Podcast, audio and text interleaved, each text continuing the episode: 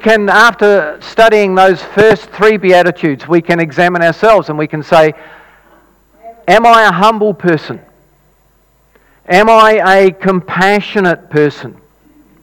Am I a meek person who allows God to take hold of my life and control my life? Because if we are humble, compassionate, and meek, then we are the sort of person that God can use in a mighty way. Last week we saw a horse that has been broken in is an example of meekness. And when we surrender our lives to Jesus Christ, His desires become our desires.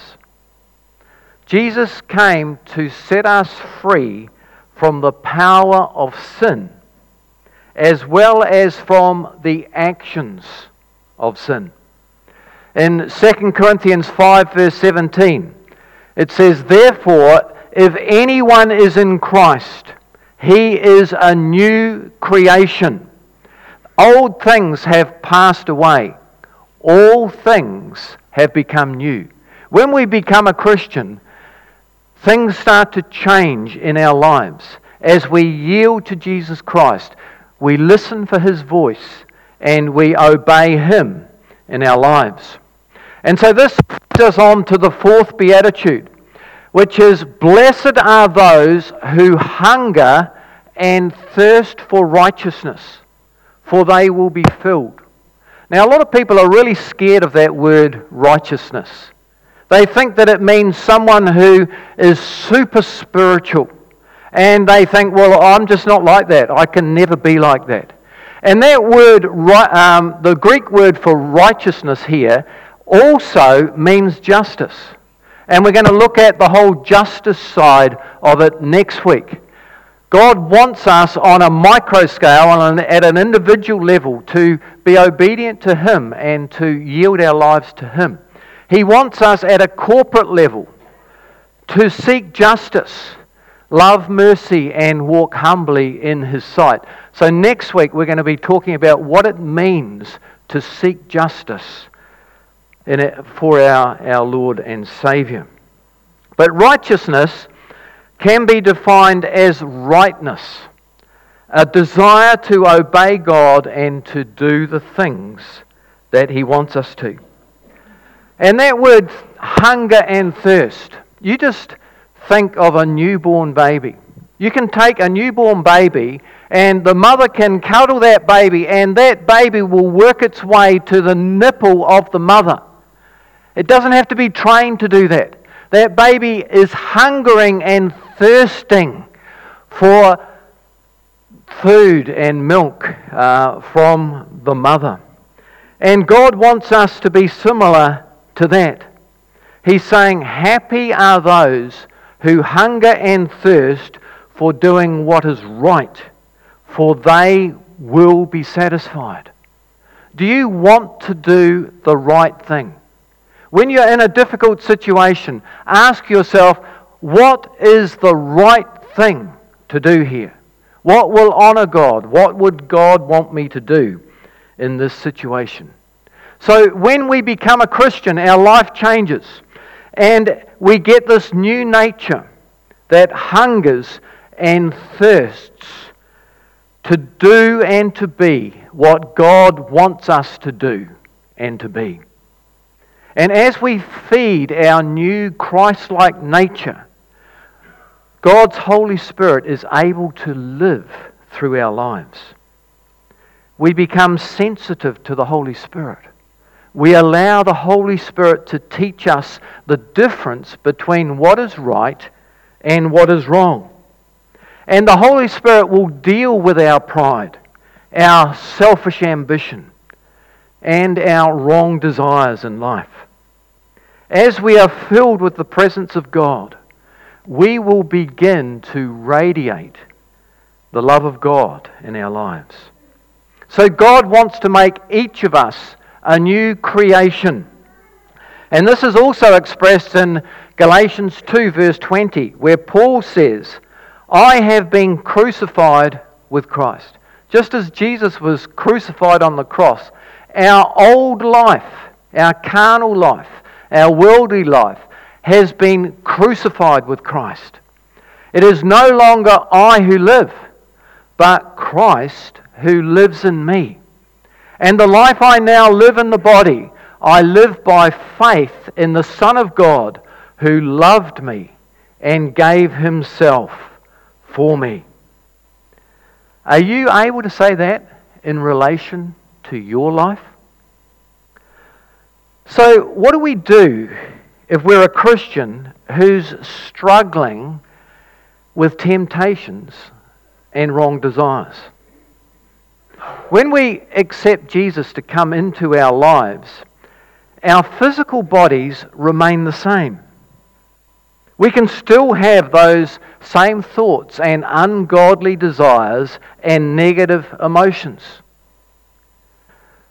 Some of you have been to Clint's release group, and he's starting a new one up this next week. There's room for more people. If you've got an addiction, if there's stuff going on in your life that you're really struggling with, you can go to that group, and that course will empower you to deal with some of those addictions and difficulties. Romans 12, verse 2, encourages us not to conform to the pattern of this world, but to be transformed by the renewing of our mind. That's what God wants to do in our lives, but it's a process. It doesn't happen overnight. Then you will be able to test and approve what God's will is his good, pleasing, and perfect will.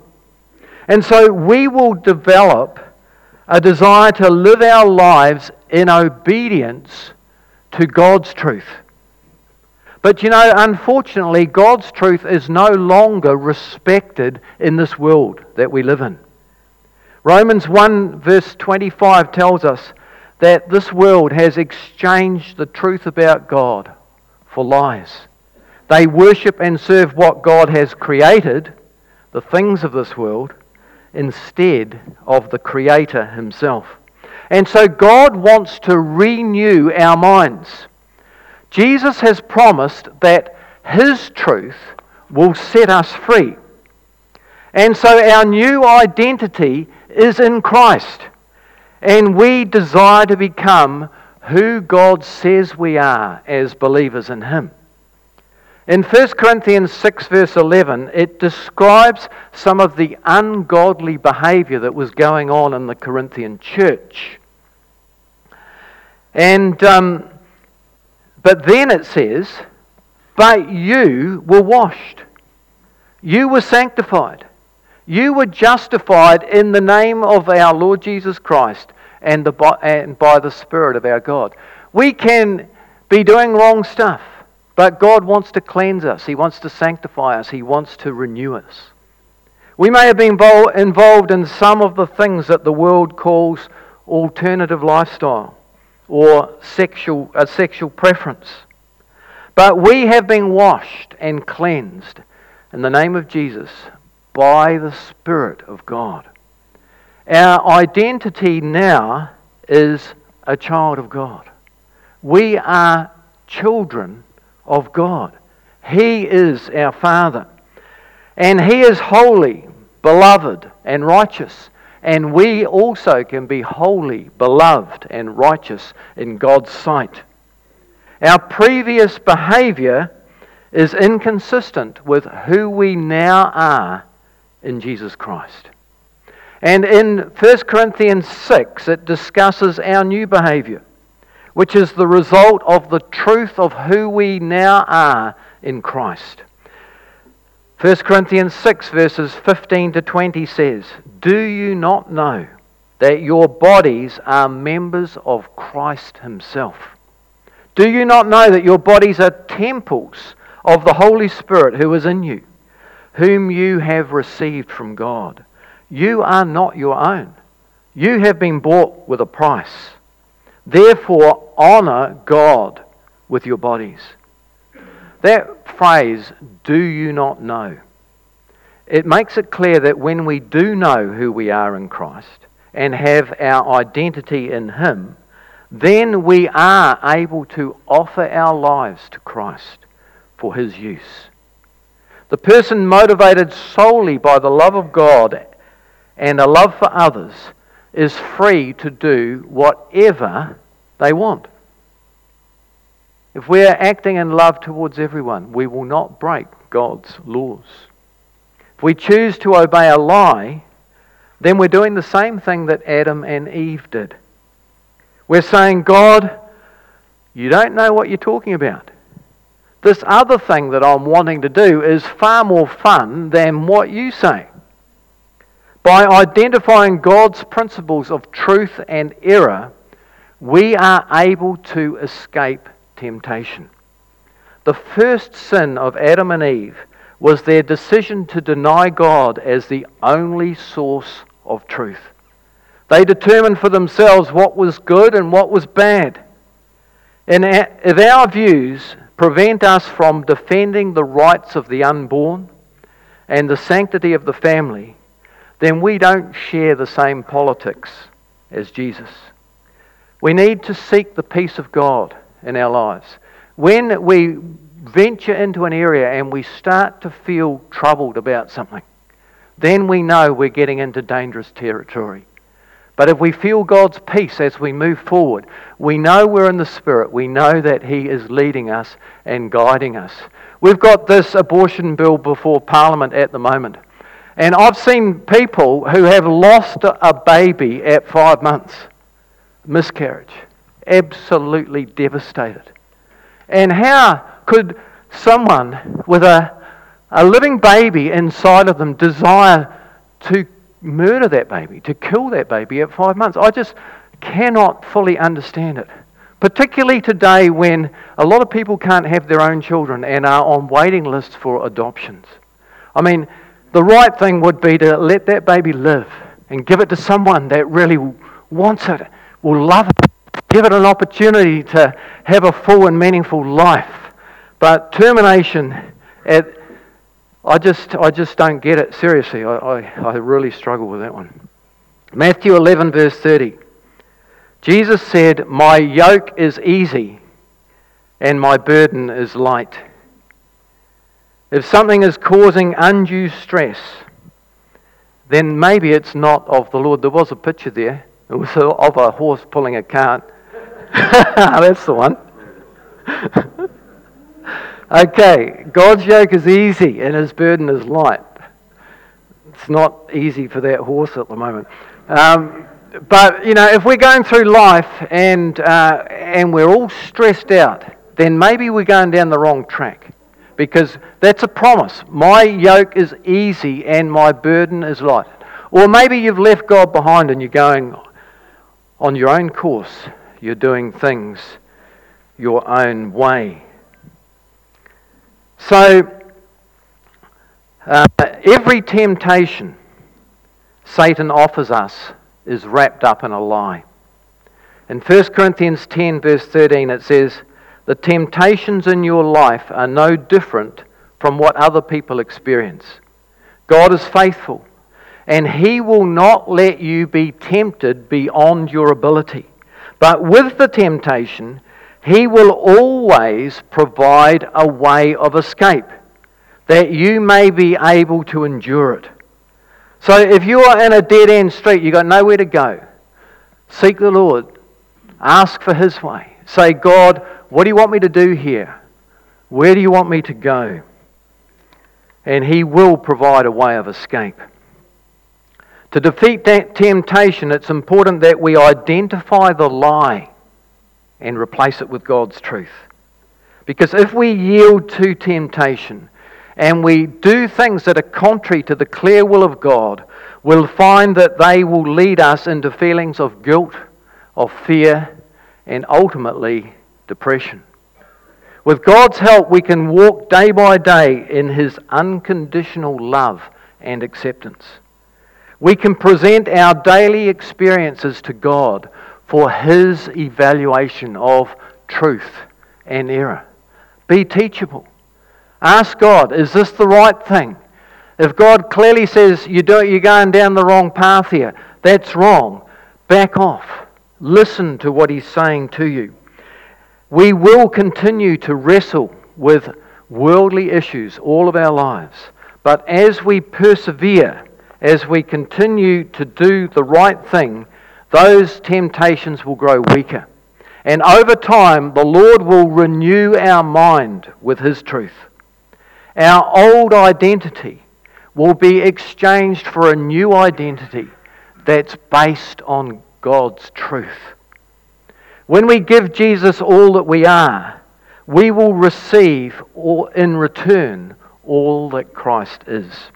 In 1 Peter 2:24, Christ himself carried our sins in his body to the cross so that we might die to sin and live for righteousness. It's possible to die to all those bad things that we're tempted to do and live in the light for God. Romans 6:11 So you also must consider yourselves dead to sin and alive to God in Christ Jesus. So last week we looked at how an unbroken horse represents us trying to do things in our own strength, in our own efforts. Those who do battle by trusting in their weapons instead of the Lord are put to shame. But those who submit their gifts, abilities, and strength to the Lord, they become God's own royal horse that He chooses to ride into battle to advance His kingdom in this world. A horse that's perfectly trained and perfectly submitted to its master. It obeys orders, even in the middle of the heat and the confusion of the battle that surrounds us. It's interesting because Moses started his career by taking the law into his own hands, and he killed an Egyptian man. As a consequence, he spent 40 years living in the desert as God prepared him for his purpose in the future. Then God sent him to confront Pharaoh and backed him up with displays of God's power. As we yield to the Lord and allow Him to have His way in our lives, He uses us above and beyond what we consider our potential to be. We can accomplish far more with God in our lives, with God empowering us and leading us, than we can in our own strength. God may have intervened in your life in the same way that He did with Moses. You may have been through a desert experience. What if God hadn't intervened in your life? What if He hadn't disciplined you when you needed discipline? Where would you be today? God's mercy and love allows Him to make us uncomfortable at times. Don't think that everything's going to be plain sailing. Sometimes God needs to prick the bubble of our pride, our self will, and our selfish ambition so that we're willing to yield to Him and say, Okay, God, I give up. I'll do things your way. He changes our hearts and motivates us from within. He changes our conscience so that we respond to difficult situations in the way that He desires. In Matthew 22, verses 27 and 29, God promises to write His laws on our hearts and to enable us to love the Lord with all our heart, soul, and mind, and to love our neighbour as ourselves. We love God so much that we want to obey Him because we don't want to harm that amazing relationship we have with Him. You know, do you ever feel that you're, you're in the zone where you're really connecting to God? Sometimes it can happen in a church service. Years, years ago, I read a book called The Secret Place. And the author of the book says sometimes he wakes up at night and he feels God's presence really close to him. And he says, in the moment, he asks God's, God questions and God replies. And I'm reading this book and I'm thinking to myself, gosh, I'd love that to happen to me. And that night I woke up in the middle of the night and I had applied for this job in Azerbaijan to be pastor of the Baku International Fellowship. And I had this amazing conversation with God. I said, God, am I going to get this job in Baku? And he said, yes. Why are you sending me there? And he gave me the answer. And I had this conversation and, we, and I asked all these questions. And when I say he spoke to me, it was just the next thought that came into my mind. And so I get this job in Azerbaijan. When I got over there, I found that there were more than 50 applic- applicants for the job. Most of the people in the church were American, and most of the applicants were American. I got the job. God wanted me over there. And I was in that place where He was speaking to me, and I was able to hear what He was saying. And He can do the same with any one of us at any time. In all, in all our actions, we can ask ourselves Am I acting in love by behaving in this way? What would Jesus do in this situation? How would Jesus feel if I did this thing? His Spirit within us gives us the grace and the power to do His will. God wants to write the Beatitudes on the tablets of our heart. He wants to change our hearts so that we can have His desires and His feelings. He wants to motivate us from the inside to hunger and thirst for His righteousness so that He can fill and satisfy us with Himself. God has chosen to limit Himself in one key area in His relationship with each of, of us, everyone in the world. God doesn't force Himself on people who don't want Him around. God is a gentleman. He has manners. He's not rude or obnoxious. He says in James 4, verse 8, Draw near to me, and I will draw near to you. When we realize how much we are loved and accepted by our Heavenly Father, we find ourselves loving Him back with all our heart, soul, mind, and energy. When the Holy Spirit comes into our lives, He breaks the power of our worldly nature. We have confidence in God and turn from going our own way to follow Him. I'd like to end with a testimony of this. This is an incredible story. In 1909, Evelyn Brand felt called by God to go to India. That required a lot of faith for a single woman. But then she married a man named Jesse, and they ministered together in rural India for seven years. They saw no fruit. But then a Hindu priest developed a fever and grew deathly ill. They nursed him, and he said, This God, Jesus, must be the true God because only Jesse and Evelyn will care for me in my dying. After this man died, his children were given to Jesse and Evelyn to care for. This was a spiritual turning point.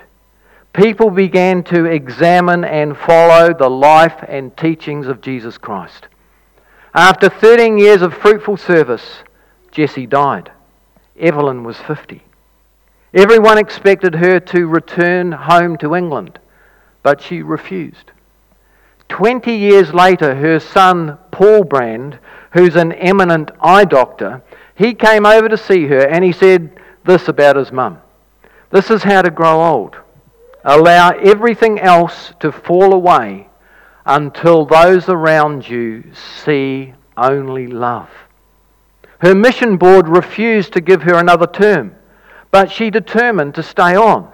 She wanted to do what God was telling her to do. She had a hut built and bought a pony to take her around the mountain tracks. For five years, she rode around telling people about Jesus until she fell and broke her hip. Her son Paul said, Mum, you've had a great run. God's used you. It's time to give it up now. You can go back home. She replied, I'm not going. She spent 18 more years traveling from village to village on horseback. She had falls, concussion, sickness, aging couldn't stop her. Finally, at 93 years of age, she couldn't ride her horse anymore. So they put her on a stretcher and carried her around the villages for two more years. She served the poorest of the poor. She did what God asked her to do. She died, but she never retired. She just graduated on into the next life. Wow, what an incredible life. Are we making a difference in our lives for the Lord? Jesus said that uh, the greatest among us is the servant of all.